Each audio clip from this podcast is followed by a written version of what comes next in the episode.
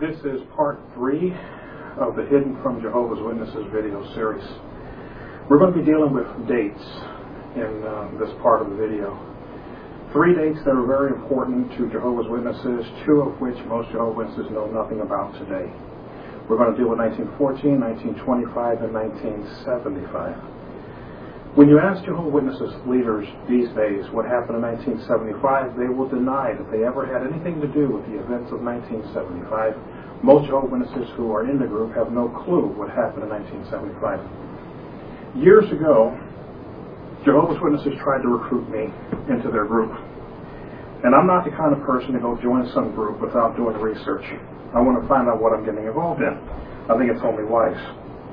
Well, I began to purchase their books and look through and read through what they had written. And I learned that as a Jehovah's Witness, the members who are Jehovah's Witnesses are required to obey whatever the leaders say without question. You don't have the authority in the group to question what the leaders say. They put up a bunch of articles telling their members they are not to exercise independent thinking no matter what. They must think like the group. The leaders give you the questions, and the leaders give you the answers. And unless you answer the way the leaders say answer, they will kick you out of the group. And then they'll shun you. I found it interesting when I went to the JW website. In their facts section, they ask, do Jehovah's Witnesses shun former members? And they say no at first, and then they say yes, they do. They can't even give you a straight answer on that. One thing I learned, though, here's one of their books Jehovah's Witnesses and the Divine Purpose. You're told as a Jehovah's Witness you're supposed to trust these leaders. They call themselves the faithful, discreet slave. They call themselves the governing body. But I learned when looking through their publications that the leadership doesn't even be honest about even the smallest of things. Let me give you an example. In this book here, Jehovah's Witnesses and the Divine Purpose, page 63, they have a role play where there's a Jehovah's oh, Witness and there's somebody trying to recruit into the group. And a simple question was asked. I want you to hear the answer. Take a listen to this. Page 63 in this book, Jehovah's Witnesses and the Divine Purpose. It says, but is it true you have never published a biography of Pastor Russell? That's the founder of Jehovah's Witness Group. John, that's right. Jehovah's Witnesses admire the qualities he possessed as a man, but were we to give honor and credit to Pastor Russell, we would be saying that the works and success were his. But Jehovah's Witnesses believe that God's Spirit, uh, that it is God's Spirit that guides and directs his people. So they're saying they never wrote a biography about their founder, right? That's so simple, so small. Why lie? Why lie? The divine plan of the ages. Divine plan of the ages. This is a Watchtower publication. Watchtower, I'm going to put it up on the screen for you. You see there? Watchtower Bible and Tract Society publication, right there. Watchtower Bible and Tract Society, right down your screen. I'm going to show you right here in the book. What does it say? I'm putting it right here on the screen. Watchtower Bible and Tract Society. I'm just going to slide it right over. Right over. You see it's the same book, same book, scrolling down. What does that say? It says biography of Pastor Russell. And this biography of Pastor Russell that they claim they never wrote goes on for page after page after page after page. But they claimed they never wrote a biography on Pastor Russell. Yes, they did. They lied.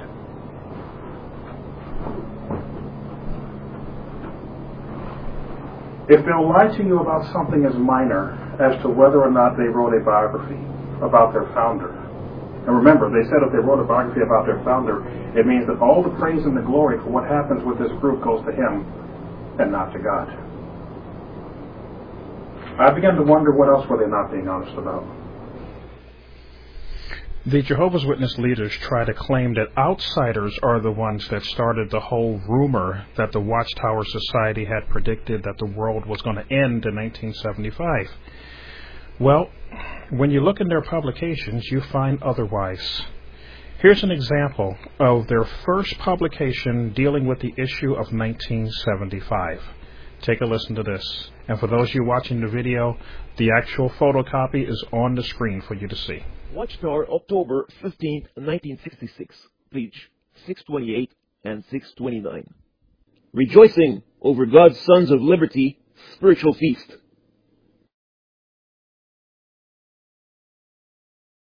Only a liberated people can preach a release to, to captives. Conventioneers were told in the speech, preach a release to the captives, which thrilled them with its hopeful outlook. Jehovah, the God of freedom and liberty, has freed his people from Babylonish bondage and has given them a work of liberation to do. That work of liberation and salvation must go on to the finish. To give aid today in this critical time to prospective sons of God, announced President Knorr, a new book in English entitled Life Everlasting and Freedoms of, Freedom of the Sons of God has been published. At all assembly points where it was released, the book was received enthusiastically. Crowds gathered around stands and soon supplies of the book were depleted. Immediately its contents were examined. It did not take the, the brothers very long to find a chart beginning on page 31 showing that 6,000 years of man's existence end in 1975. Discussion of 1975 overshadowed about everything else. The new book compels us to realize that Armageddon is, in fact, very close indeed, said the conventioner. Uh, surely it was one of the outstanding blessings to be carried on. So, as you just heard from that article there, dated Watchtower, October 1966, page 628, 629, the Watchtower Bible and Tract Society was the one that began the whole 1975 issue. It was not outsiders. It was the Watchtower Bible and Tract Society themselves that started the whole end of the world would be 1975 thing. And they started it off with that article and this book, Life Everlasting and Freedoms of the Sons of God, that you just heard them mention. In this book, we'll put it up on the screen, page 29, it says these words. According to this trustworthy Bible chronology, 6,000 years from man's creation will end in 1975, and the seventh period of a thousand years of human history will begin in the fall of 1975 CE. So 6,000 years of man's existence on earth will soon be up. Yes, within this generation. Who started the whole 1975 being the end of the world thing? The leadership claim was outsiders. But I've only been checking their own publications. They're the ones that started it. Now, when they release these books, their members gets very excited about it. Why? Because if the leaders speak it, far as the members are concerned, it might as well be coming directly from God. So some of them even went to the press. And what you're going to hear right now is a interview that was done 1968 with a Jehovah's Witness elder. And I want you to hear this man brashly and boldly tell this reporter when she asked him about 1975, telling her that she will perish in 1975. Take a listen to this. Mr. Philip Rees, the assistant to the presiding minister at Watchtower House in Mill Hill, London, spiritual home of Britain's 54,000 witnesses, a glossy complex of meeting halls, libraries, hostel accommodation and printing works, from which each week magazines and books in five languages, including Croatian, streams, met me on Thursday. I challenged him that the threat of a year of doom, 1975, seemed to be a fairly wild and irresponsible surmise. Uh, well, I don't accept your term, the year of doom, 1975, uh, but we don't um, put it as a threat. We firmly believe that uh, in the near future this system of things is going to perish because the Bible plainly says that all the way through it. But uh, we want people to uh, appreciate that it is the prelude to the kingdom of God. You see, you, you sweep away the old before the incoming of the new. Well, if the end does come in 75, will we all be dead? Yes, uh, Armageddon, when it comes, is going to mean a sweeping away of this system. And the system of things, of course, is built up of individuals. That's why we do not tire of telling the people, you must now come out of this system of things, come out of Babylon the Great, and take your stand for God's kingdom, because that alone is going to survive. What will happen to the rest of the people? The rest of the people will perish How? by um, the um, by the forces of uh, God. Uh, just how I don't know. Uh, I don't know exactly how. It will have to be selective because the Bible says that the sheep-like ones are going to be preserved, and the goat-like ones, those who resist the kingdom of God and the, the instruction of Jehovah God, will perish. So it must be selective, whatever it is. And the leadership of the Jehovah's Witnesses continued to seek out the press to push this 1975 date. This one here, the Arizona Republic, 1969. You see it right up on your screen. Title of the article Witnesses Give World Five Years at the Most. Writer of the article, Marie H. Hollings, Republic Religious Editor. This is what it says. Within months, or at the most five years, the end of the world as we have known it will occur, and the thousand year reign of Jesus will begin. This is the view of the approximately 400,000 member sect calling itself Jehovah's Witnesses. According to Earl Burton, Paradise Valley Unit of Jehovah's Witnesses, the prediction is based on the estimate that 1975 will mark the end of 6,000 years since the time of Adam and Eve, and that according to Scripture, is when Armageddon will occur, Revelation 16:16. By Armageddon, he explained, he doesn't mean the destruction of the world, but rather a change in the political system of things. All presently existing influences must be eliminated, and that is quoted. It says next, also quoted, after 6,000 years of de- deterioration of mankind, there will be a thousand years of refining mankind, he said. At the end of that period, man will be perfect as Adam and Eve were before the fall. He said there will be no death and no need for an act of reproduction. Men will know when this period begins, Burton declared, by signs of the downfall of organized religion. He cited Revelation 17. Let me scroll down to a little bit more of his prediction here. It says here, he predicted people will abandon religion as we see it today with its hypocritical priests and their handouts. Then the political leaders will abolish religion. Then will come the destruction of politics and the battle of Armageddon. The survivors will be those who stayed obedient to God and neutral in politics. That's a pretty big prediction he let out there as a Jehovah's Witness leader. And all of this was supposed to take place in 1975, according to the Jehovah's Witnesses, and they went to the press with it. And this article here is from Time Magazine, 1975. It says, Witnessing the End. If this turns out to be the last time they all got together, the thousands of Jehovah's Witnesses who gathered last week in New York City's Yankee Stadium for an international assembly will not be a bit surprised. In fact, they fully expect the cataclysm of Armageddon within the next few years. The latest calculations of this energetic, eschatological minded sect date the end of the world in autumn 1975. Where did they get that information from? They have a picture there of Nathan Knorr, one of the presidents of the Watchtower Society, standing there at the assembly. Getting his picture taken by the press, the caption underneath says, Knorr, soon to depart this wicked scheme. The leadership of the Jehovah's Witnesses had a whole campaign going on called It's Later Than You Think. This here is the Awake magazine, October 8th, 1968. The title, Is It Later Than You Think? Question mark. Subtitle, is time running out for this generation? What will the 1970s bring? October 8, 1968. Continuing to push, this 1975 will be the end of the world thing. We're going to go back again to the speeches that they gave. Not everybody heard the speeches, but everyone would get the magazines.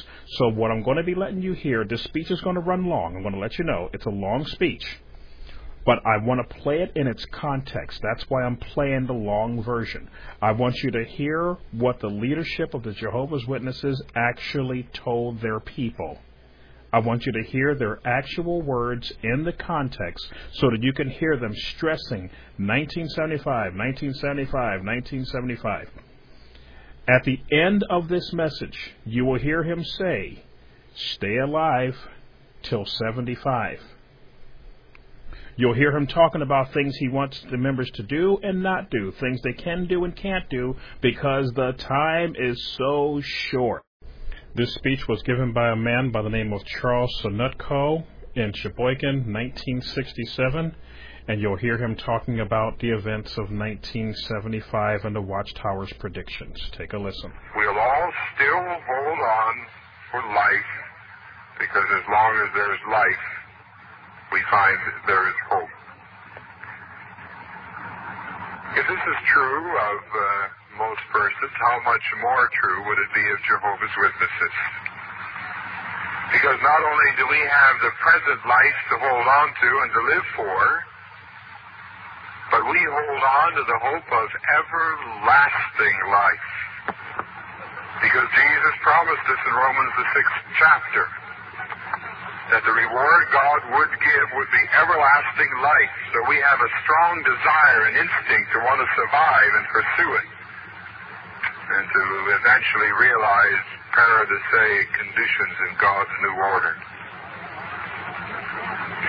But in this uh, run for life, some of us looking forward to a change in this old system and its destruction for many years now, there are some of us who get a little weary and a little tired.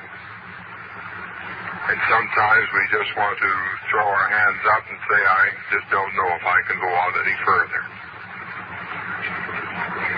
But uh,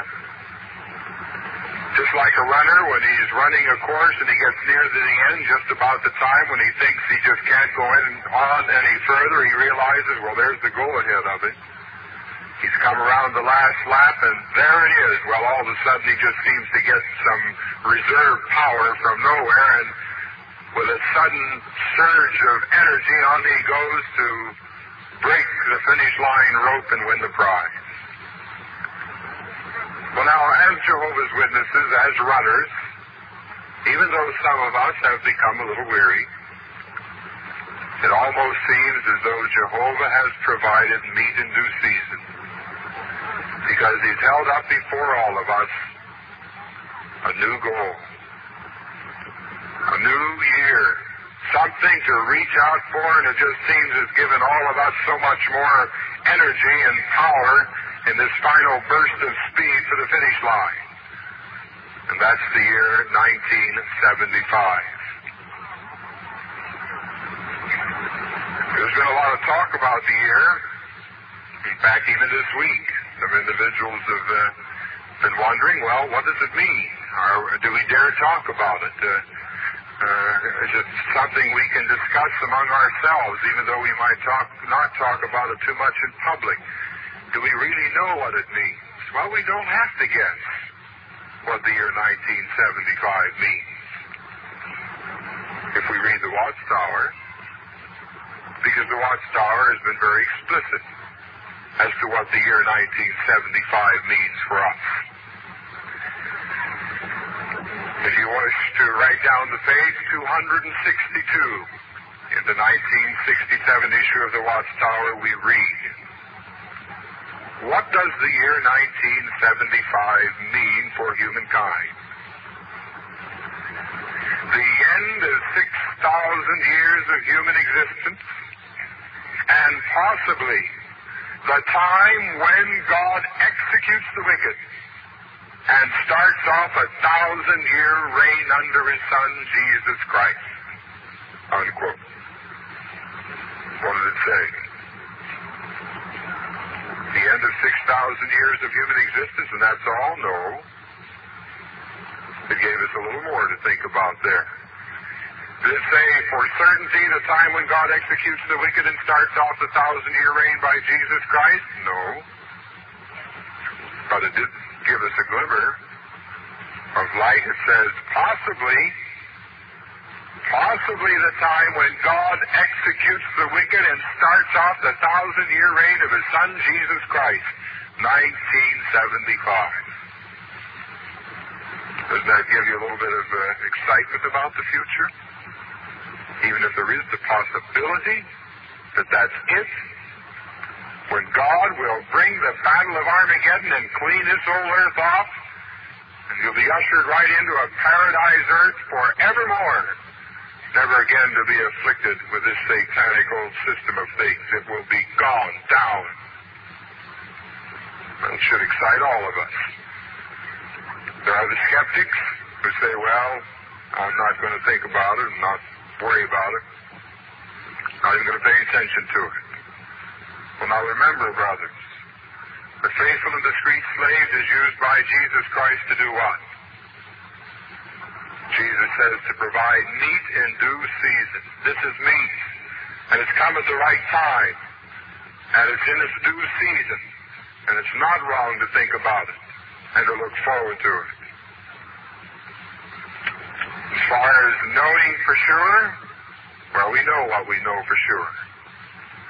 We just read it. The end of 6,000 years of human history, and possibly the execution of the wicked in the beginning of the thousand year reign. And that should be exciting enough and talk enough for us. When you think about it, what a fantastic short span of time that is. How many of you here were in New York City in 1958? Would you hold up your hands? Great majority of you here. Where's the time gone since then? Just seemed like yesterday we were there. But do you realize that more time has passed away since that assembly in 1958 where a quarter of a million of Jehovah's Witnesses gathered than what is left to 1975? Hard to imagine, isn't it? Yes, that was nine years ago. It's only eight years to 75 how little time there is left, how much to happen. We just wait now with everlasting life in view, and we serve with the future unveiling in front of us. Very soon now we wait for Babylon the Great to be turned upon and severely scathed and destroyed and decimated to where there's nothing left of her. And then the cry, peace and safety. We finally got rid of the old harlot. She's off our back. No more religion to bother us, the nations say. But oh, there they are, rearing their ugly heads up above the dust.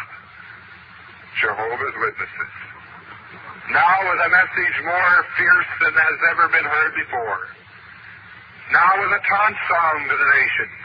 You see, we told you Babylon the Great was going down, was going to be destroyed. You said it would never happen, but you did it yourself. Now you're next. Jehovah will destroy you. You think they're going to like that? That's when they all combine, all the communistic and democratic powers together, with one objective in mind wipe out those people and then truly we'll be rid of all antagonists and have peace and safety, and we'll have our unified world. But when they begin to attack Jehovah's Witnesses, strange things begin to happen. It seems to be calamities are brought by Jehovah God in a fierce and, and horrifying way, as though they've never seen things of this nature before. Flesh-eating plagues are mentioned by Zechariah that will sweep this earth rot the eyes out of the sockets and the tongues out of the mouths. They'll run screaming out of their houses with this striking them, and yet they'll see Jehovah's Witnesses are untouched. I want to get in now. Let me be one of you. It's too late now. And then Jehovah God seems to bring the natural forces against this old system. Terror on air, in land, and in the sea. Fratricidal warfare, neighbor against neighbor every unhuman, inhumane thing that could occur not only from men, but even from natural forces. And Armageddon seems to have two phases now. The latest Watchtower brought out, if you've read it, where it says that there's such a thing as a just war. Phase one. All the united efforts among the nations destroyed. All political organization gone. All that's left are the kings standing by themselves without an ally or friend in the world. all super suspicious of each other, all standing their tents. Phase two. Jehovah strikes confusion into their hearts. And in the mad fury and flurry, they turn on each other, destroying one another. And what is left then, Jehovah God calls the supernatural angels and the cavalry of Jesus Christ to close in on them. 200 million angels with all their destructive power. And what a power that's going to be.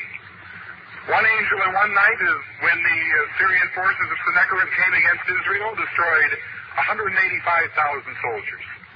Let's say that the 200 million angels of Jesus Christ are limited in power and they can only destroy 130, 185,000.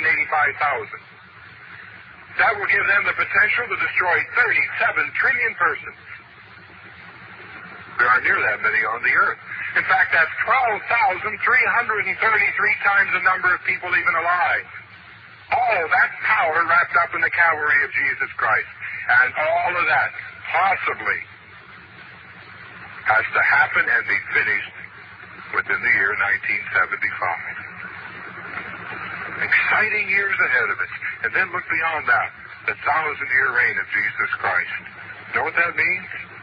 All the dead being brought back. Just think of the dear ones you've lost maybe in the last five or ten years.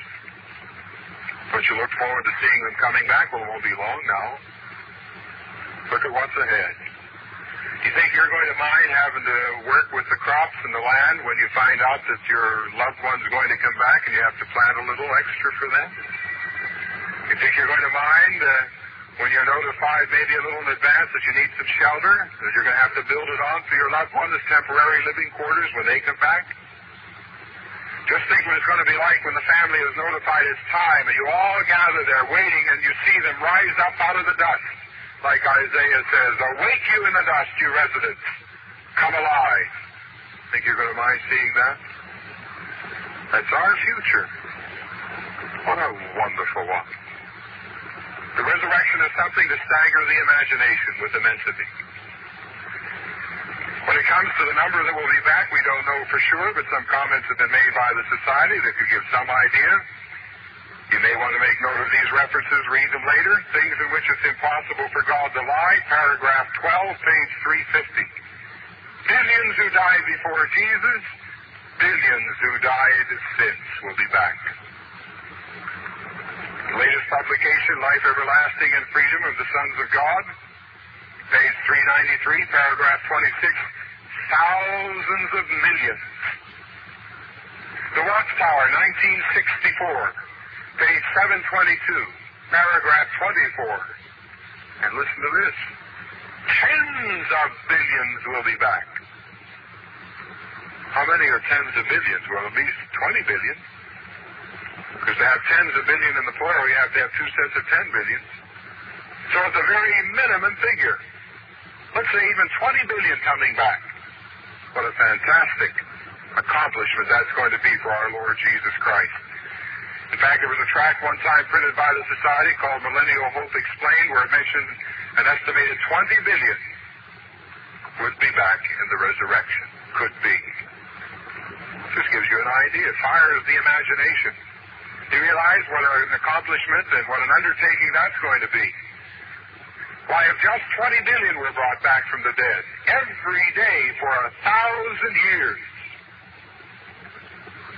it'd have to bring back 60,000 every day for a thousand years. Of course, uh, it most likely won't take the whole thousand years the society has indicated. We don't know how long the resurrection will take, but that'll probably squeeze the number up to where possibly even more would be coming back. What a thrilling time we have to live for, my brothers. How much we have to gain by serving God with everlasting life in view. But you know the sad part of it? There are going to be some of us here who won't see it. Possibly. Wouldn't that be an awful thing? With all of that in the future, some of us here tonight may not live to see it. Will you? You know there's a way to find out? There's a way to decide right here and now whether you'll make it or whether you will not. Let us see what that is. Turning to Luke the 13th chapter, we get some information on it.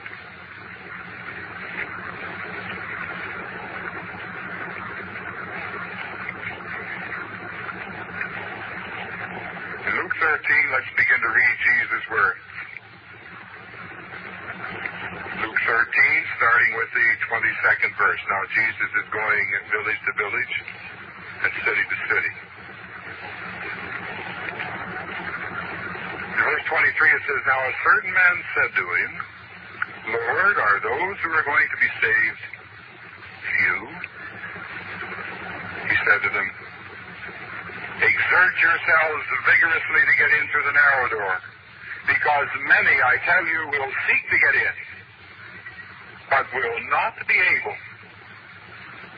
When once the householder has got up and locked the door, and then you start to stand outside and to knock at the door saying, Sir, open to us.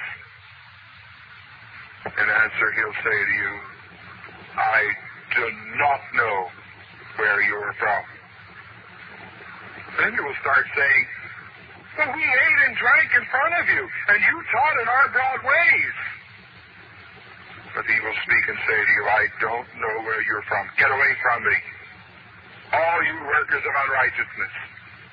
There is where your weeping and the gnashing of your teeth will be. What's Jesus saying here? What would you think he's saying here? Well, first of all, those of us here tonight that do not do what he says in verse 24, exert yourselves vigorously, will not be able to get in. That's step number one. Exert ourselves vigorously through the narrow door. But then he describes a certain class of Christians in God's organization would find themselves in this position. It says, when the householder has got up and locked the door, then you start to stand outside and knock at the door saying, Sir, open to us. And who would that refer to? Well, as far as closing the door, when is it shut down? The destruction of Babylon the Great, the door will be shut down. And then it says some of us will come and want to get into the Lord's organization then. And then we'll say, Sir, open to us. And Jesus will look out at us and he'll say, I don't even know you. But then we panic and we say, Well, we ate and drank in front of you and you taught us in our broad ways. What's that a desperation attempt to do? It's a desperation attempt to say to Jesus, Well, it's me. You remember me. I sat in front of you, and you taught us in your broad ways. Remember, I came to the Watchtower study once a week? And you remember when the, when the circuit servant was there, I never missed? At every memorial, I came? What did he say then? I'm sorry, I don't know you. I don't recognize you. You didn't love the Lord's people enough to be there all the time. You didn't love my house enough to be there all the time. Now I try to come and show you love me. If you loved me, you would have been there. So I don't recognize you as one of my people. Get away from me. You had time to work righteousness. Now get away from me, you worker of lawlessness. You had your opportunity. Stand out there with the weeping and the gnashing of the teeth. Beat your chests. And wouldn't we? Wouldn't we at that time, if we were left outside, beat our chests in agony and gnash our teeth and weep and say, God, I was so close. What did I fool around for? Why didn't I do something with the truth when I had the opportunity? Why did I make all those excuses? Why did I try to fool Jehovah God? Well, now who will be there of us here tonight?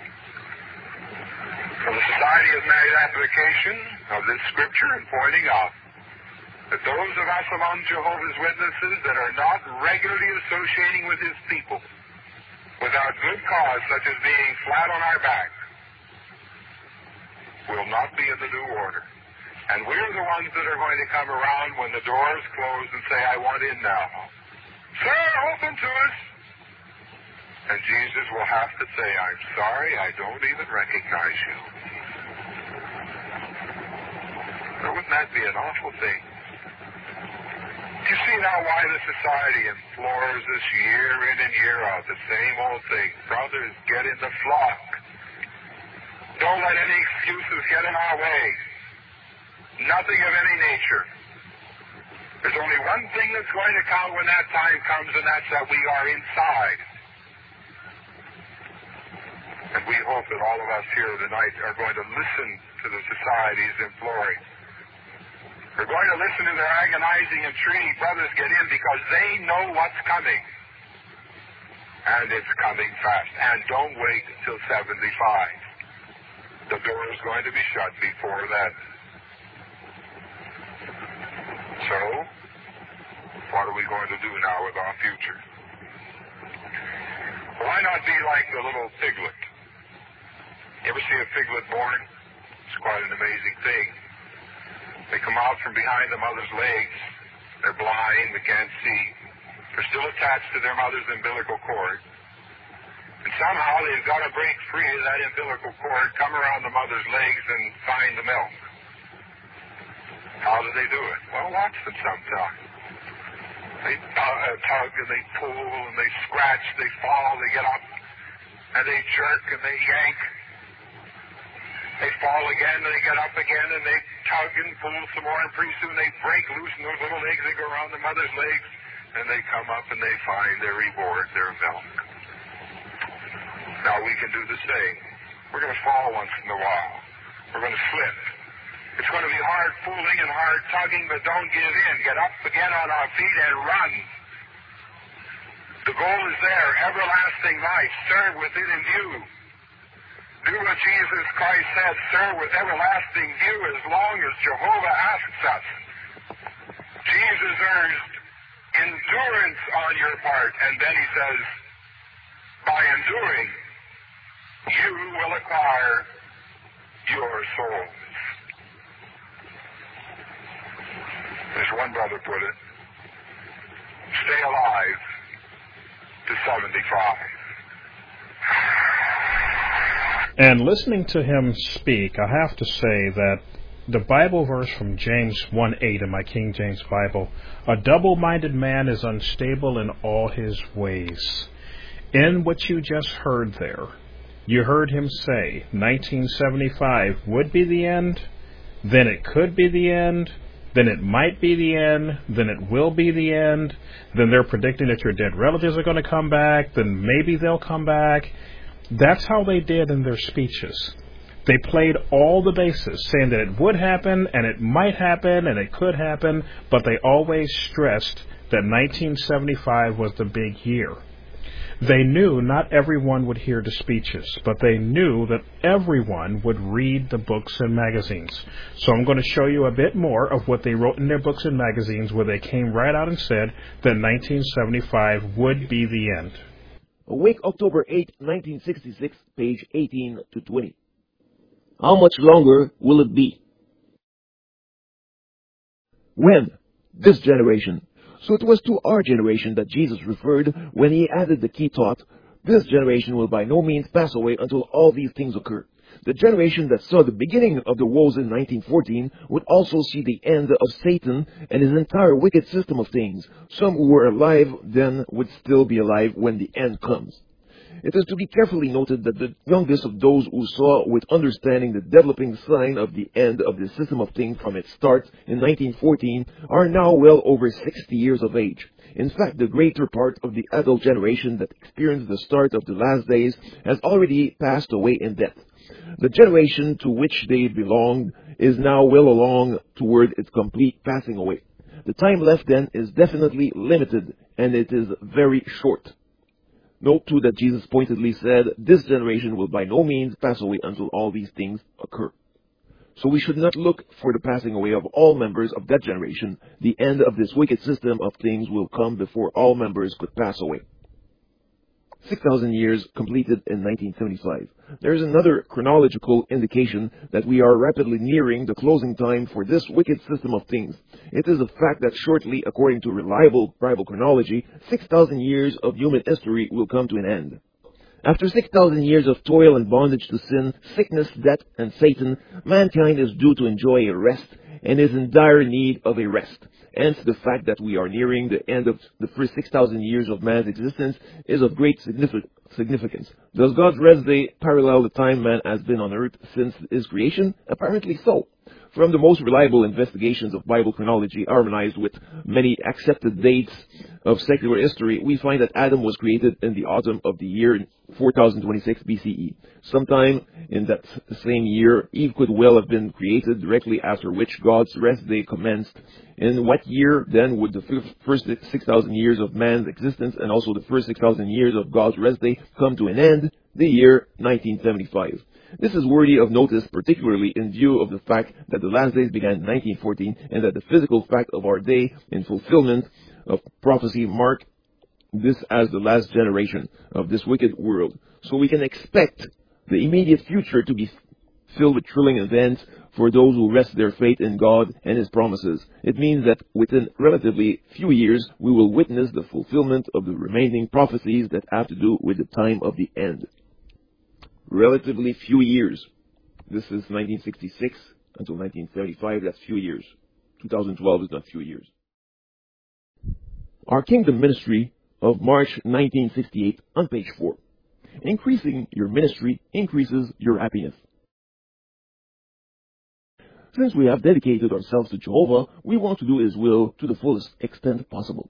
Making some special efforts to do more than the usual helps us live up to our dedication.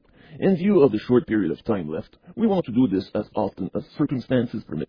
Just think, brothers, there are only about 90 months left before 6,000 years of man's existence on earth is completed. Do you remember what we learned at the assemblies last summer? The majority of people living today will probably be alive when Armageddon breaks out. And there are no resurrection hopes for those who are destroyed then. So now, more than ever, it is vital not to ignore that spirit of wanting to do more. So here you see the watch and say Armageddon may break out. It says Armageddon will break out.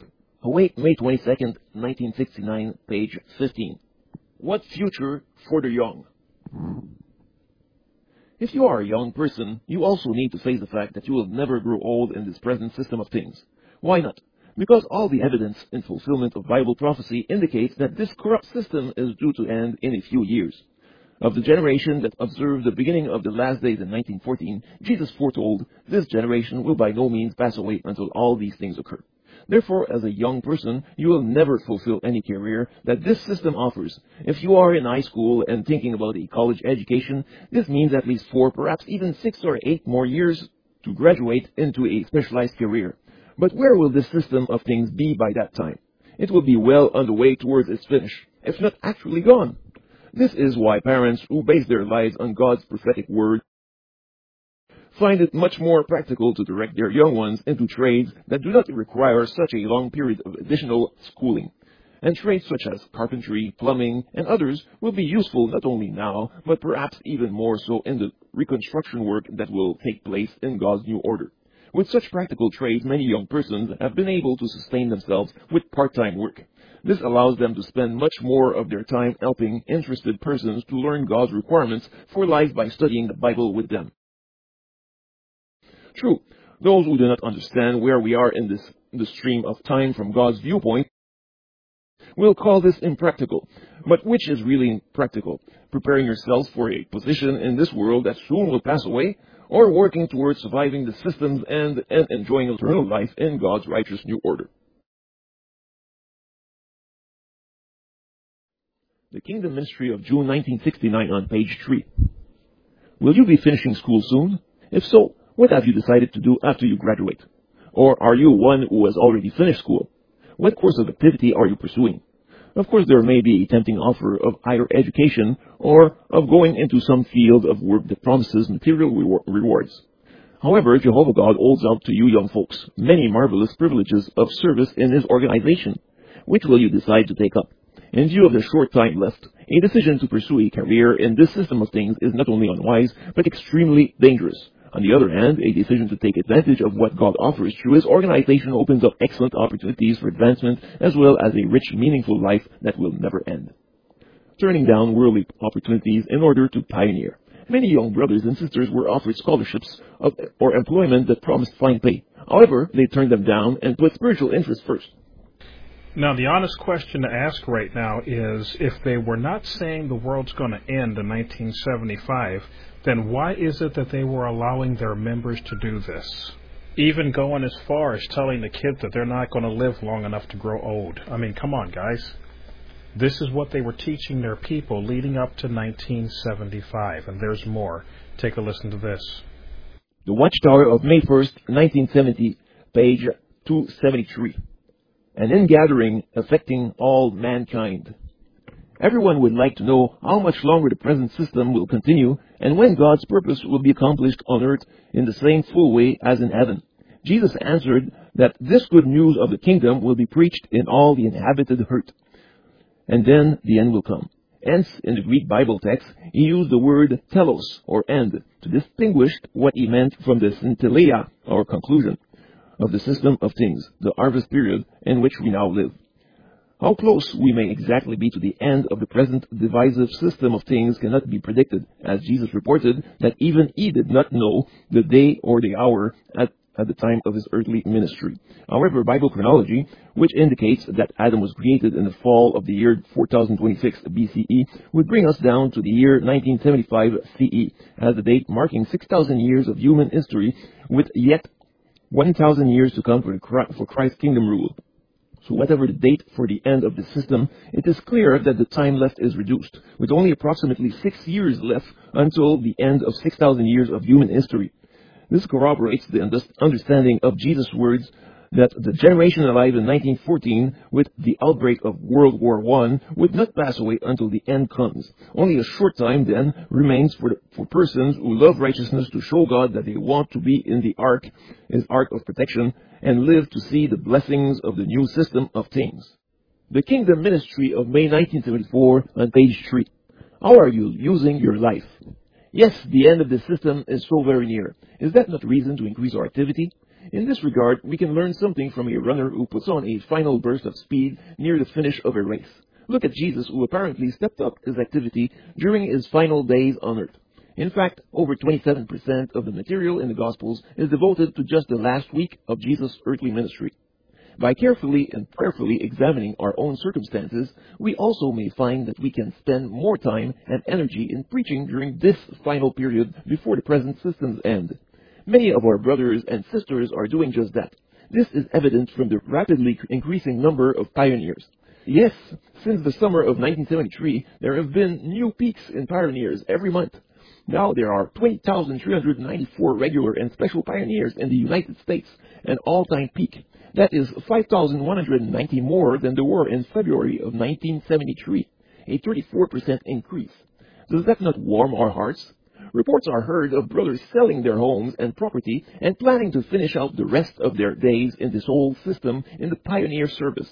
Certainly, this is a fine way to spend the short time remaining before the wicked world's end. Now, I want you to take notice once again.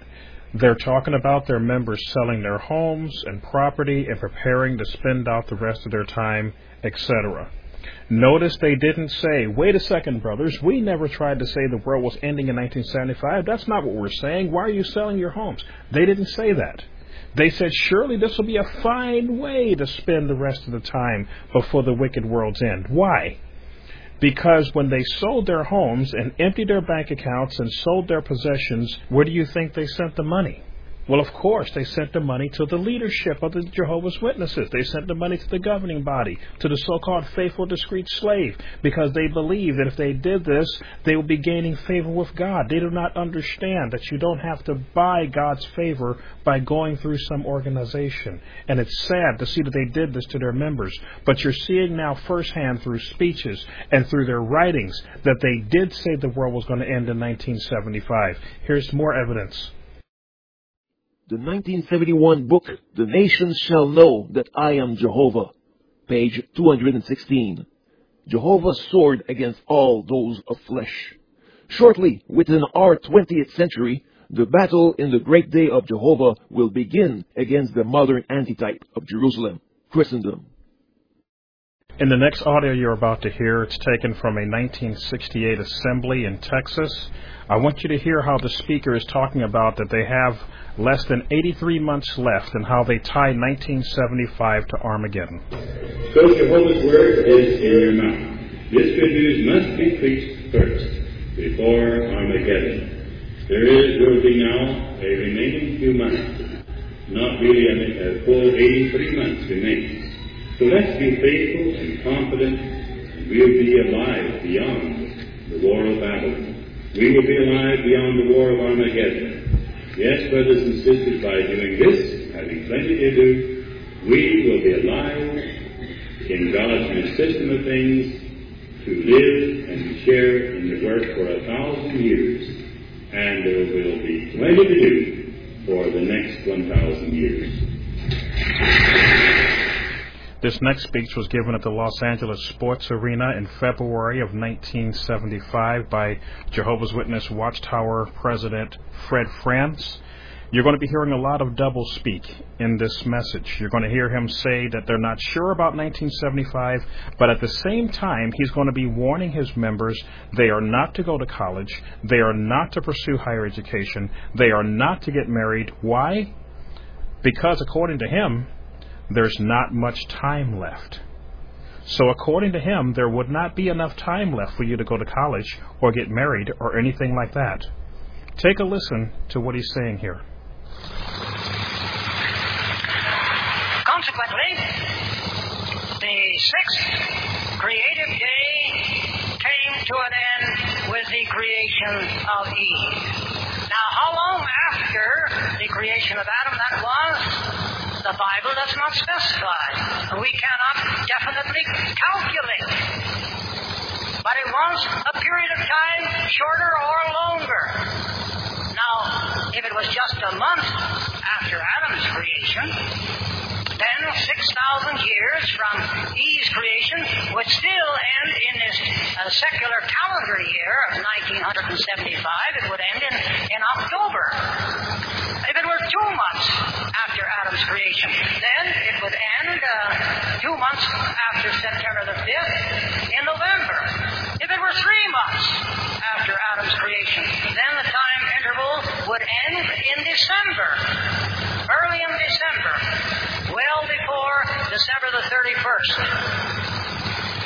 But if it were longer than three months, or if it were a full year after Adam's creation, that he was created, then the 6,000 years of human existence, uh, uh, including Eve, would end in 1976. There were two years, say.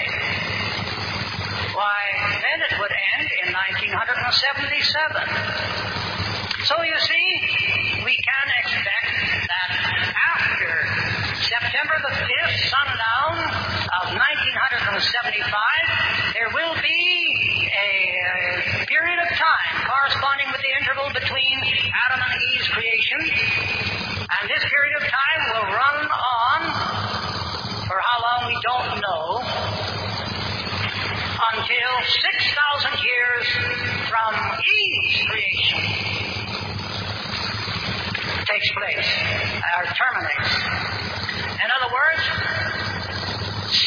years from the end of the sixth creative day will terminate at the uh, end of this uh, indefinite interval of time.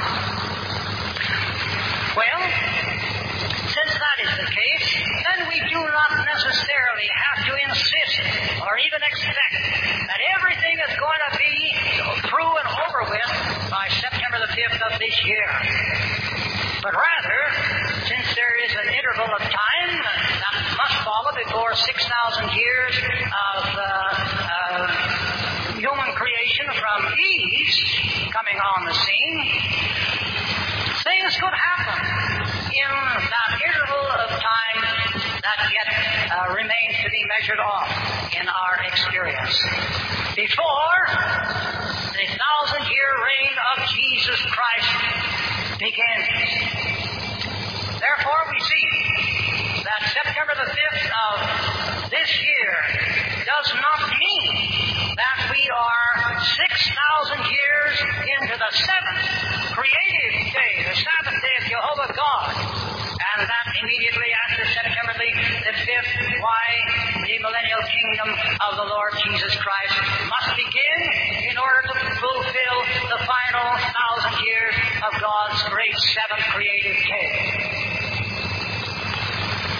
Well, then, after September the 5th, things could happen, and it looks very likely that they're going to happen. According to the way that uh, affairs are going in the world, and according to the admissions of the uh, ruling class of this world. Then there could come the Great Tribulation in which first Babylon the Great, the world empire of false religion, will be utterly wiped out, and the earth be cleansed of all false religion.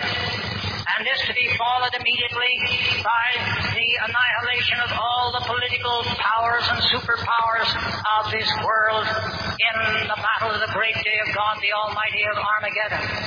And then Instantly following that, the enchaining of Satan, the devil, and his demons, and the hurling of them into the abyss for a thousand years. And after that, why the thousand year reign of the Lord Jesus Christ would begin.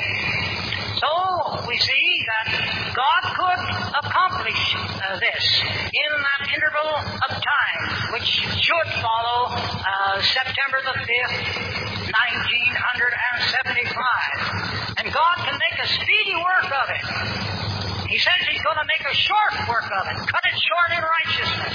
And did not the Lord Jesus Christ tell us that uh, this tribulation will be so devastating that if it were not cut short, no human flesh would survive.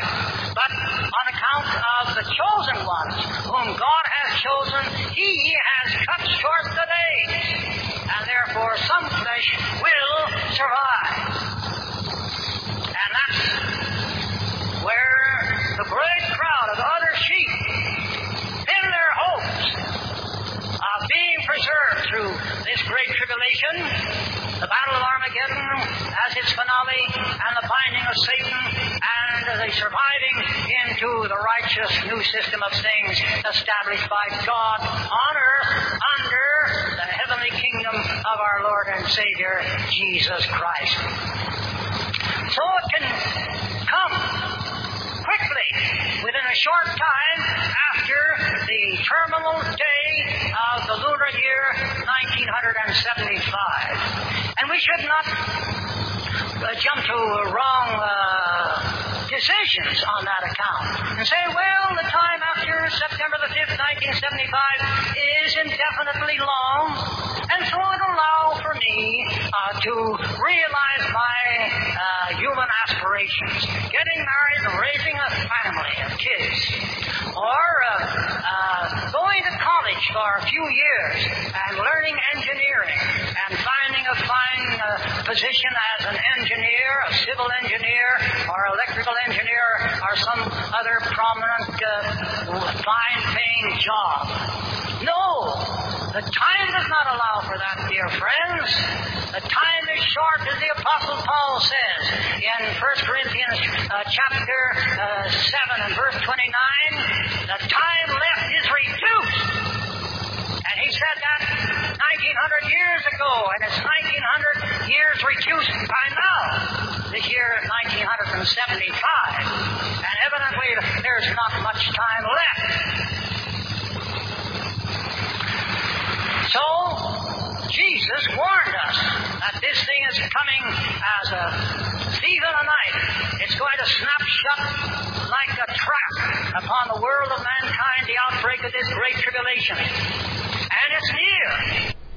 Some of you are hearing these recordings for the first time, and maybe you want to play them over a few times so that you can see that every time they tell you today they never tried to predict the end of the world for 1975 you know they're not telling you the truth because the evidence is right in front of you, right here. The writings that they wrote, the speeches that they gave, as clear as day. If they wasn't saying the world is going to end in 1975, then why did they tell their members, don't get married, don't have kids, don't go to college, because there's not enough time?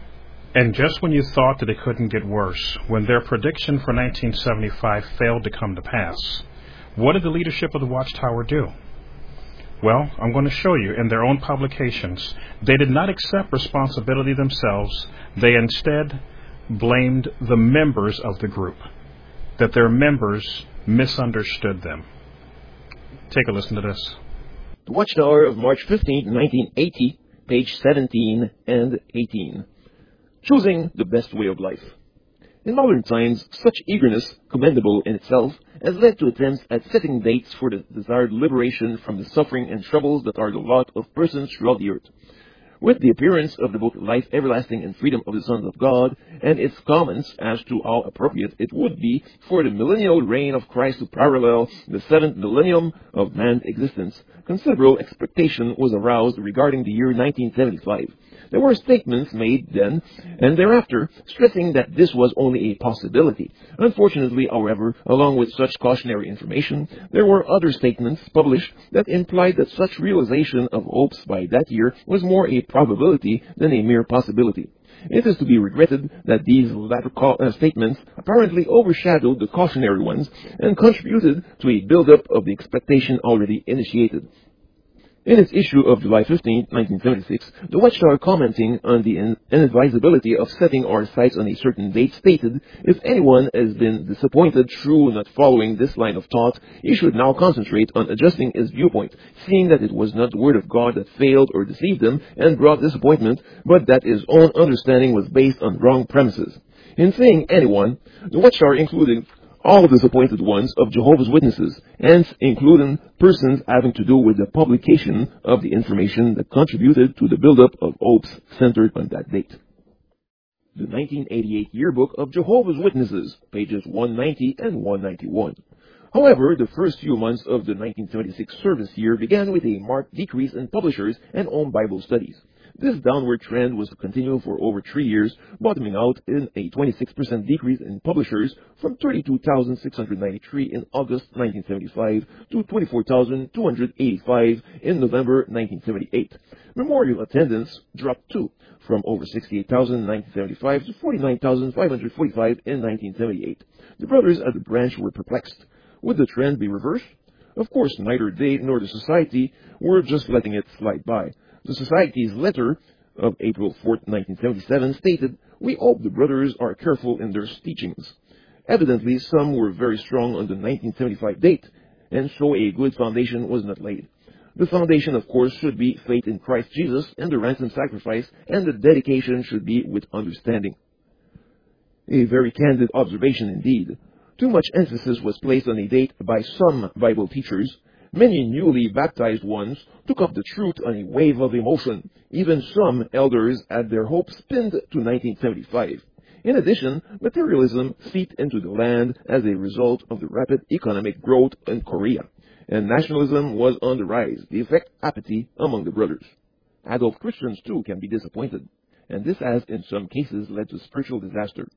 Some set their hope on a date when they were sure Armageddon would come. When nothing happened on that day, they felt let down. The 1995 Yearbook of Jehovah's Witnesses on page 227. There came a time of sifting, that is, the removal of the evil ones. There were strong expectations concerning the year 1975 and what it might mean in the fulfillment of Jehovah's purpose. Some set their hearts on that date as the time when the old system would be destroyed and God's new world would be established. When those expectations were not realized, there were some who ceased serving God. A number became apostates.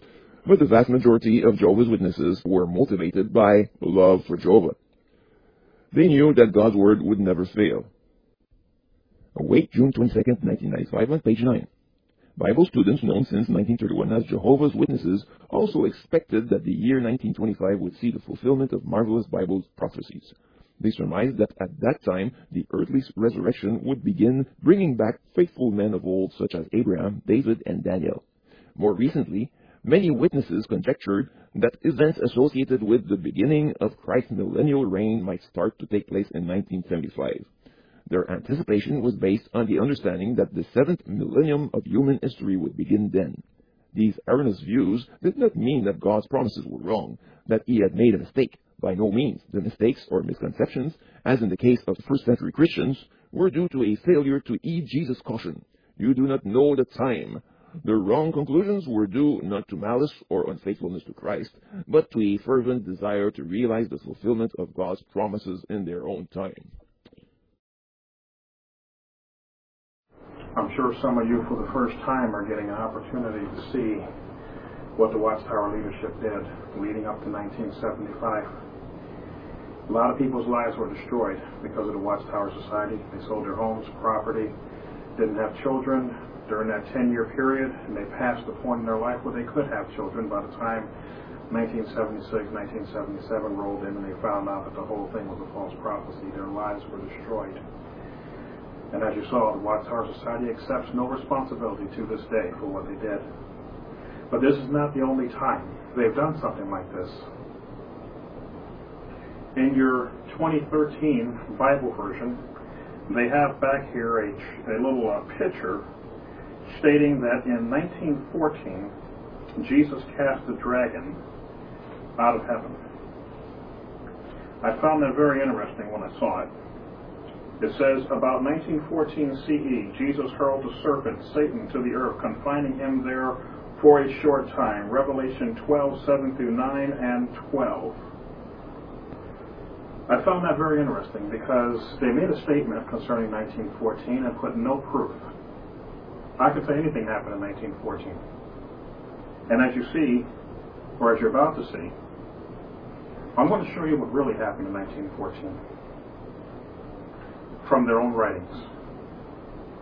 First of all, was the original prediction that they made concerning 1914 that Jesus was going to cast a dragon down here? Let's take a look and see what their original prophecy was for the events of 1914. In order to do so, we have to go to the writings that they did before 1914. So we're going to start with this book here called The Time is at Hand.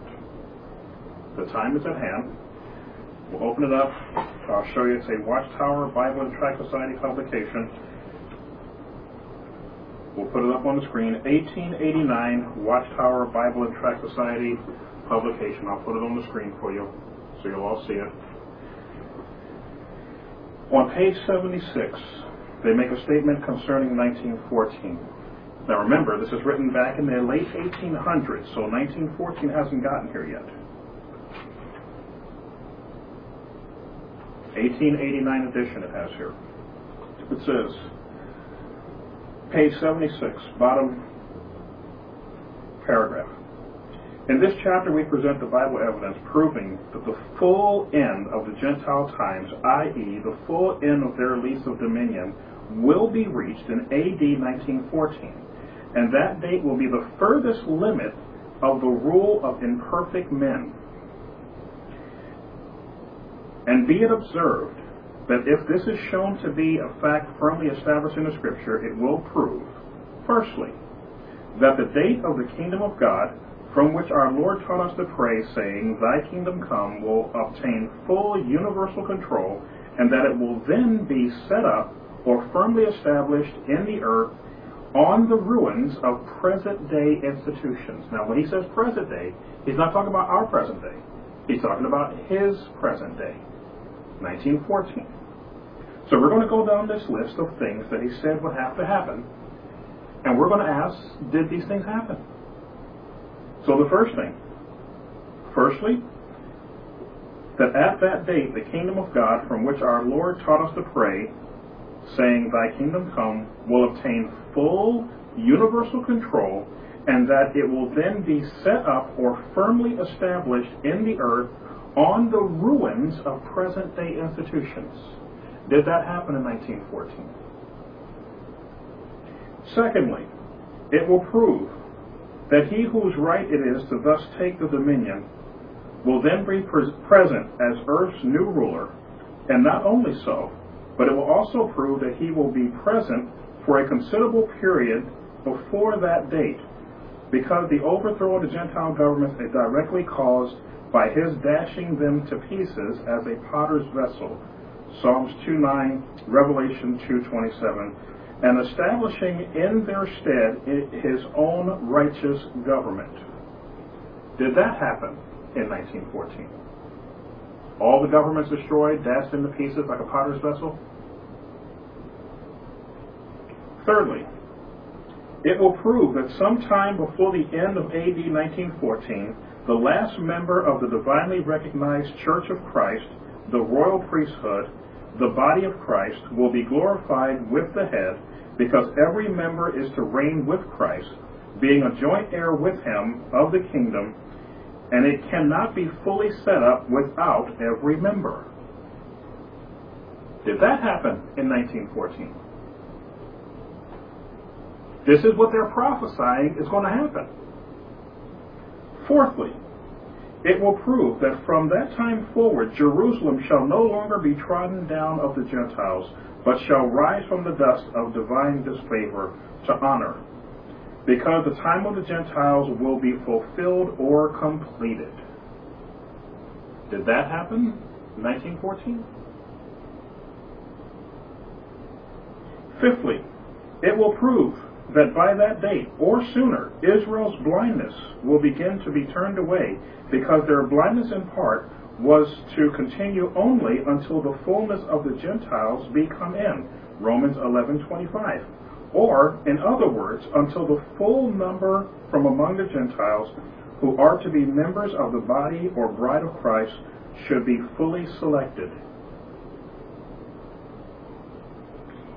Sixthly, it will prove that the great time of trouble, such as never was since there was a nation, will reach its culmination in a worldwide reign of anarchy, and then men will learn to be still and know that Jehovah is God and that he will be exalted in the earth. The condition of things spoken of in symbolic language as raging waves of the sea, melting earth, falling mountains, and burning heavens will then pass away, and the new heavens and new earth, with their peaceful blessings, will begin to be recognized by trouble-tossed humanity. But the Lord's anointed and his rightful and righteous authority will first be recognized by a company of God's children while passing through the Great Tribulation. The class represented by M and T on the chart of the ages, see also pages 235 to 239, volume 1. Afterward, just as it's closed by fleshly Israel and ultimately by mankind in general. Seventhly, it will prove that before that date, God's kingdom, organized in power, will be in the earth and then smite and crush the Gentile image, Daniel 2.34, and fully consume the power of these kings. Its own power and dominion will be established as fast as by a varied influences and agencies. It crushes and scatters the powers that be, civil and ecclesiastical, iron and clay. Seven predictions that they made concerning the events of 1914. Did any of these things happen? I want to stress the fact also. Today, the leadership of the Watchtower Society talks about 1914, 1914, 1914 what they failed to bring to your attention fully is they didn't just say 1914 in general.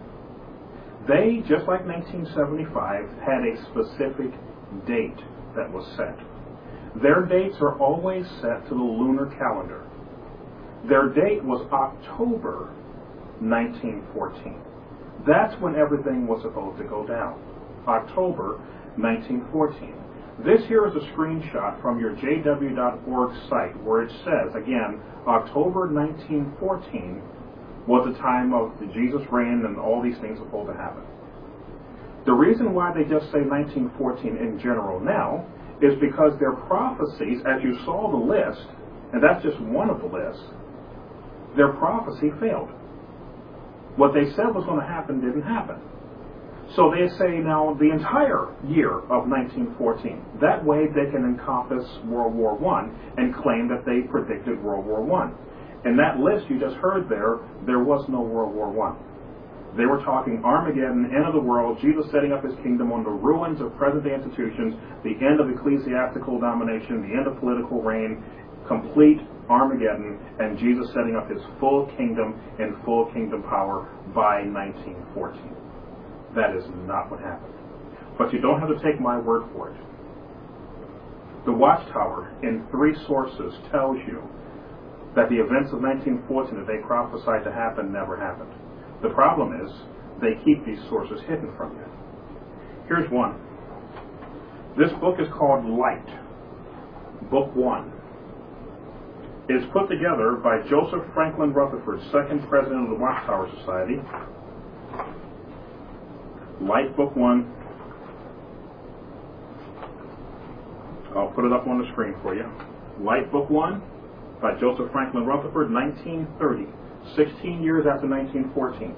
Joseph Franklin Rutherford was a member of the Watchtower Society during that time in 1914. He stood alongside Charles Taze Russell waiting for the end of the world in Armageddon. And when it didn't happen, he took some time to write down what happened.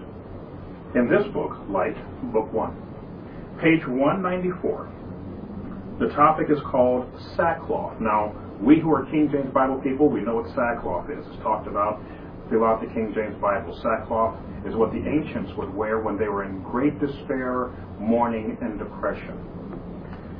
Page 194, this is what he had to say, starting with the uh, middle paragraph. All the Lord's people look forward to 1914 with joyful expectation.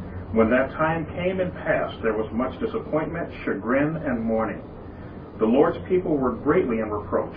They were ridiculed by the clergy and by their allies in particular and pointed to with scorn because they had said so much about 1914 and what would come to pass, and their prophecies had not been fulfilled. One wearing sackcloth usually puts it on himself. God's people on earth, after the reproach that came upon them following 1914, put sackcloth upon themselves as evidence of mourning. Why were they mourning after 1914? He said so, right here. The Lord's people were greatly in reproach. They were ridiculed by the clergy and their allies in particular and pointed to with scorn because they had said so much about 1914 and what would come to pass, and their prophecies had not been fulfilled. 1914, as the Watchtower teaches it today, dragons being cast down, invisible presence of Jesus coming to the earth, whole nine yards, the Watchtower being chosen, 1919 as God's organization, never happened. They put it in writing, and then they hid the book from you. But it's not hid anymore. 1930, they told you that 1914 was a false prophecy. In the Yearbook of Jehovah's Witnesses, 1975, page 72, top paragraph, speaking of 1914. The Bible students certainly found this to be true in their case. Some of their experiences during the year of 1914 through 1916, for instance, brought disappointment and sorrow. Yet Jehovah upheld his people, never forsaking them. It brought disappointment and sorrow. Why? Nothing happened in 1914. I found it interesting in the middle paragraph here. That's probably quoting somebody from back then. It says, That was a highly interesting time because a few of us seriously thought we were going to heaven during the first week of that October. Why would they think that? Because the Watchtower Society told them, just like 1975.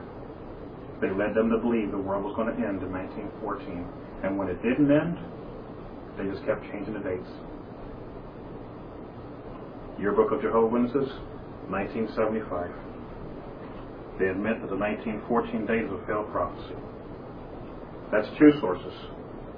The third source I'm going to give you is a speech given by a Watchtower leader, and I want you to hear him say clearly, he's speaking about 1975.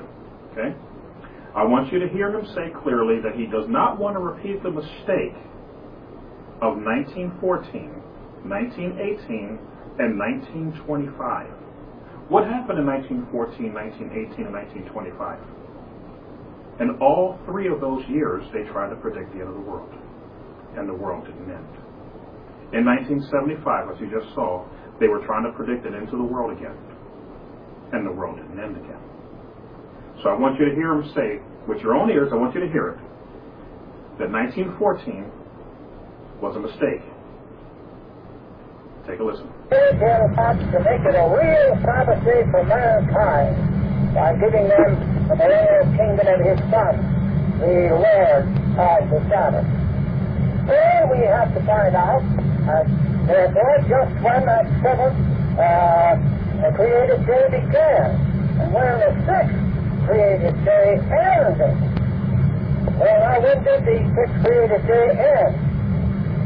And what relation has uh, the year 1975 uh, to this matter? Well, uh, we have not said that 1975 uh, will mark the end of this uh, visible organization of Satan the devil. We're not making any such prediction as that.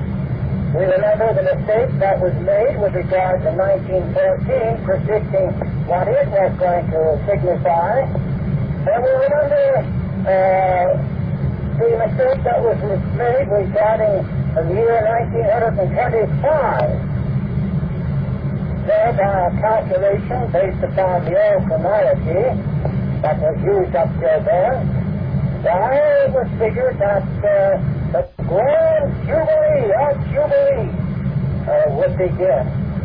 And uh, that, that year would be marked by the return of the ancient worthies, as we call them, the men of faith, uh, the pre-Christian time. And I remember that uh, uh, Brother Robert sat there in a, a discourse, a public discourse uh, given in Kismet Center in uh, Brooklyn, New York, and he said, if you die after 1925, it'll be your own fault. And there are all kinds of predictions were made regarding that year. It may come as a surprise to you to find out that 1914 was a story completely made up by the leadership of the Watchtower, and they've been carrying this story for a hundred years now. You might ask, why would they continue to lie to you when they know what they're telling you is not true? Why would they continue to do it? It's real simple. The Watchtower Bible and Tract Society Incorporated is a big business, like Walmart, like McDonald's, like Coca-Cola. They're a big global business. Jehovah's Witnesses out going door to door are unpaid salesmen of Watchtower material. Unpaid, but you go out and you do it. They operate under the guides of religion. Why? Because by presenting themselves as a religion, this big multi-million dollar company now becomes tax exempt. So they pretend to be this religious organization presenting you with truth when they know they're just a big business out to make as much money as possible. They can care less whether you are satisfying to Jehovah or not because they don't know Jehovah. They never have. They can care less. If they really respected Jehovah, they would have stick with the, the Bible. They don't. They stick with the magazines. Why? Because the magazines is what they write. This is their words. This is God's word. They have no authority over God's word. And they can't sell this King James Bible. It's not copywritten. It's not theirs to sell. But if they can convince you to set aside this and to embrace a book written by them, now they can send you door to door to sell more of their product. So every few years, what do they do? They come up with a new Bible for you to go door to door with. They come out every couple of weeks with new magazines for you to go door to door with. Your focus is put on the magazines and not the Bible. This is where your focus is supposed to be if you're a Christian. This is supposed to take your time. This is supposed to take your energy. This is supposed to be the focus as a Christian. not these magazines. When you have a question and you want to ask God about it, you're supposed to check the scriptures. You're not supposed to check a watchtower index. God didn't write the watchtower index. He inspired the scriptures. When the Bereans were preached to, they listened to what was said, but they didn't go and search the watchtower to find out whether they were being told the truth. They searched the scriptures. Hebrews chapter 1. In times past, God spoke to us through the prophets. Today, He speaks to us by His Son, not by an organization. Hebrews chapter 1. Let's believe the Word of God. He speaks to us by His Son. What's His Son called? In the book of John, chapter 1. His Son is called in verse 14 the Word of God. The Word became flesh and dwelt among us, and we beheld His glory, the glory of the only begotten of the Father, full of grace and truth. The Word of God is Jesus Christ. In the book of Revelation, again, Jesus is called the Word of God. Hebrews chapter 1. In times past, God spoke to us by the prophets. Today, He speaks to us by His Son. His Son is called the Word of God. You want God to speak to you? Crack open a King James Bible and let Him talk. Let Him talk to you. He's not going to speak to you through this, the gray mist. He's not going to speak to you through this. Because if you watched the last video, you saw where the New World Translation came from. And it's tied to the occult and witchcraft. That's why they won't tell you where your New World Translation came from. They said they want Jehovah to get the glory. He gets no glory from this because this came from the occult and witchcraft, as I showed you in the earlier video. But this Bible, King James, is translated from completely different manuscripts than all the other versions that are out there. God will speak to you through this if you'll let Him, if you'll believe Him, and if you'll trust Him. This book is not poison. But the Watchtower Society wants you to believe that this book is poison. This is what they wrote. Remember, Watchtower, August 15, 1981. I want you to hear what the Watchtower leaders believe about the Scriptures, about the Word of God. Their honest view. They wrote it. I didn't write it. I'm just reading for you what they said. You can look it up in your index. Watchtower, August 15, 1981. This is what they wrote. From time to time, there have risen from among the ranks of Jehovah's people those who, like the original Satan, have adapted an independent, fault-finding attitude. They say that it is sufficient to read the Bible exclusively, either alone or in small groups at home. But strangely, though, through such Bible reading, they have reverted back to the apostate doctrines that commentaries by Christendom clergies were teaching a hundred years ago. They're saying if you read the scriptures alone, without these magazines, without these other books that they wrote, if you just read God's holy word, you will turn your back on the watchtower. Because you will find out that God's word and the watchtower's words don't match. God's word is holy and pure and unchangeable. The watchtower keeps changing their teachings like uh, what a generation is. They keep changing their teachings. Scriptures don't change. This King James Bible has been around for over 400 years. And I have one downstairs, over 300 years old. And I read it like it's a newspaper. It's just as easy to read as this is. It's the same thing, word for word. The same thing, word for word. They spelled words a little differently back then when that one was written. Word for word, word for verse, same thing.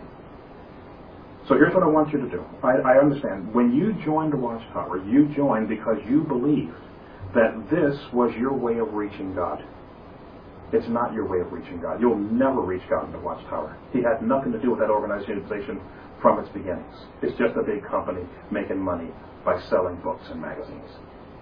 It is not his organization, never has been. They call themselves God's channel. Show me in the scripture where God uses channels. I'll show you in the scripture where Satan uses channels. Channels is witchcraft. Think about it. Channels is witchcraft. What is that symbol they've put on your, your kingdom halls and in your books and stuff? That symbol they tell you is a watchtower. Look up a ancient goddess called Artemis and look at what she's wearing on her head. She wears on her head the symbol of the watchtower. I begin to wonder why is it that a group of men, the watchtower is completely man run, governing body, judicial committees, elders, overseers, all men. Yet they call themselves the mother. They say God the Father, Jehovah is the Father, and they say they are the mother. Wait a minute. God in my Bible doesn't have a girlfriend, and he doesn't have a wife either. So what God are they following?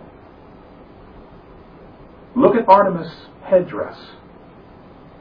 It should look very familiar to you. Very, very familiar to you. It's the Watchtower symbol. The Watchtower Society has ties with witchcraft from its beginnings. This here is one of their books, dating from the early days. The time is at hand. I showed you this earlier. Look at the symbol that's on it. See that symbol?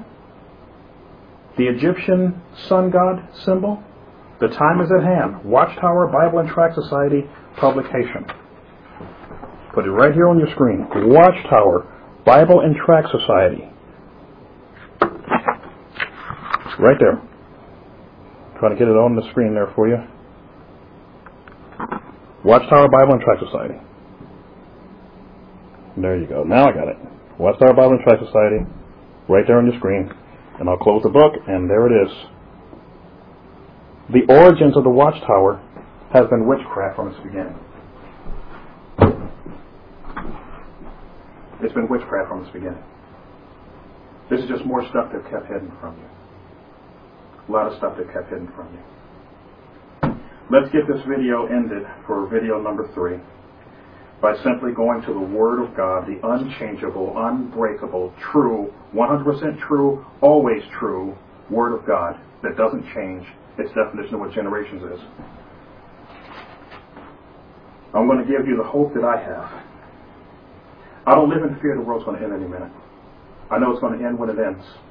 And Jesus is going to come back when he said he's going to come back on the last day. Search the scriptures, you'll find he says he's going to come back on the last day. We don't know when the last day is. But we know there's a series of things that leads up to the last day, and we haven't gotten there yet.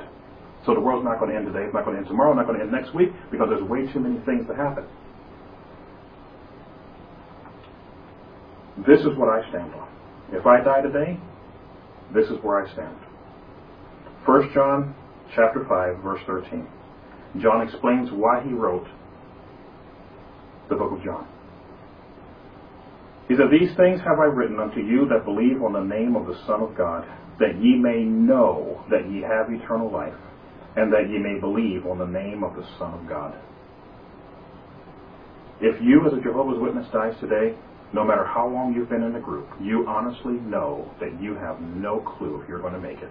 You don't know if you've done enough. You don't know if you've worked enough. You don't know if you'll be found faithful enough. And that's one of the big differences between the God of the Watchtower and the God of my King James Bible.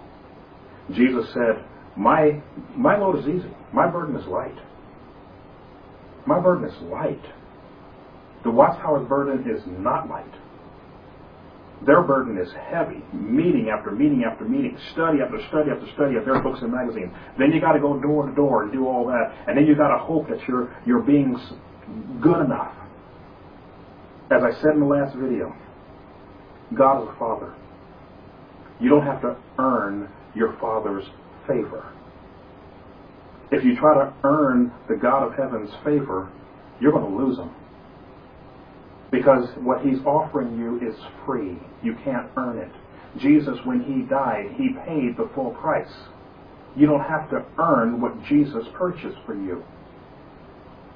He's standing there offering it to you. Will you take it? Or will you tell him, no, you choose the watchtower? That's your choice. I'm offering you what Jesus offered me through the scriptures. You want to be in favor with God? It says, believe on the name of the Son of God. He died on the cross. You're taught he didn't die on the cross, didn't you? Aren't you? Let me take two minutes and explain to you how Jesus died. It's so easy. Jehovah's Witnesses often tell me, if you want to know about Jehovah's Witnesses, ask a Jehovah's Witness. No, that's not the way you find out about Jehovah's Witnesses. If you want to know about Jehovah's Witnesses, you read what their leaders wrote because their leaders keep a lot of information from the rank and file. Your own elders have, have letters that are sent to them by the leadership in New York that you've never seen. They've seen it. They have a secret handbook called Shepherd the Flock of God. They'll never show it to you. They're told you're not to show it to anybody. Not let anybody read it, not even your wife.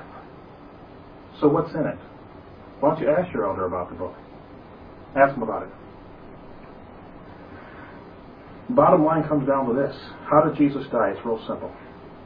In the back of your Kingdom Interlinear version, they claim that he was hung on an upright beam of wood. You'll find this on page 1156 in your purple interlinear version. We'll put it up on the screen. They claim that he died with both hands over top of his head. They claim they got the picture from a book called De Cruce Liber Primus. When you look at the book De Cruce Liber Primus, I'm going to put the pictures on the screen. What they say the book says and what the book says is two completely different things. Does Ju- uh, Justus Lipsius have a picture of a man with both hands over the top of his head? Yes. Does he say that's how Jesus died? No. Does he have a picture also in his book of a man hanging on a cross? Yes. Does he say that's how Jesus died? Yes. He said, in the Lord's cross there are four pieces of wood, the upright beam, the cross beam, a piece of tree trunk below, and the inscription above, in the Lord's cross. So why did the Watchtower leaders take this picture from his book and put their own words to it, leading you to believe that Justus Lipsius didn't believe Jesus died on the cross? If you watch the last video, you know that the Watchtower leadership over and over have claimed to quote scholars, and they have blatantly misquoted scholars. They took out of context what they said. They've been sued on a number of occasions for doing this. They keep doing it anyway. You believe Jesus didn't die on the cross because they took his book out of context. You believe he didn't die on the cross because they choose to have a certain definition for a Greek word, rather than looking at history and what it tells us. Here's the easy way to find out how Jesus died. What government killed him? The Roman government. Is the Roman government still around today? Yes. Does the Roman government have a religious element? Yes, called the Vatican. Does the Vatican show you every single day the way they killed the Son of God? Yes. It's called a crucifix. You never see the Vatican with a man on a torture stake. It's always a cross. Who would know better how they killed the Son of God than the ones that killed the Son of God? They know how they killed him. They killed him on a cross.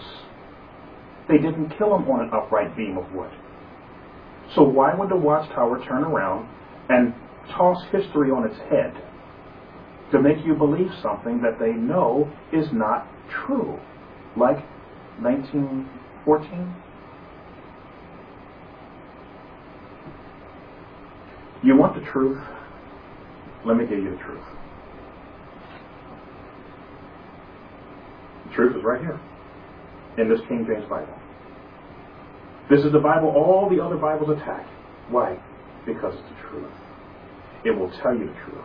It will guide you to truth. It will lead you to truth.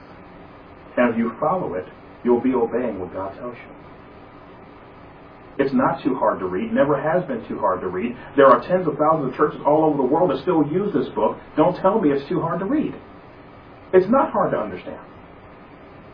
We live in an information society, internet, books, and all kinds of stuff where you can find out what the definition of words are. This book is not too hard to understand. If you just pick it up and read it. And all I ask of you is this. They taught you so much that was wrong. Here's the cleanser. Here's the cleanser to clean it out.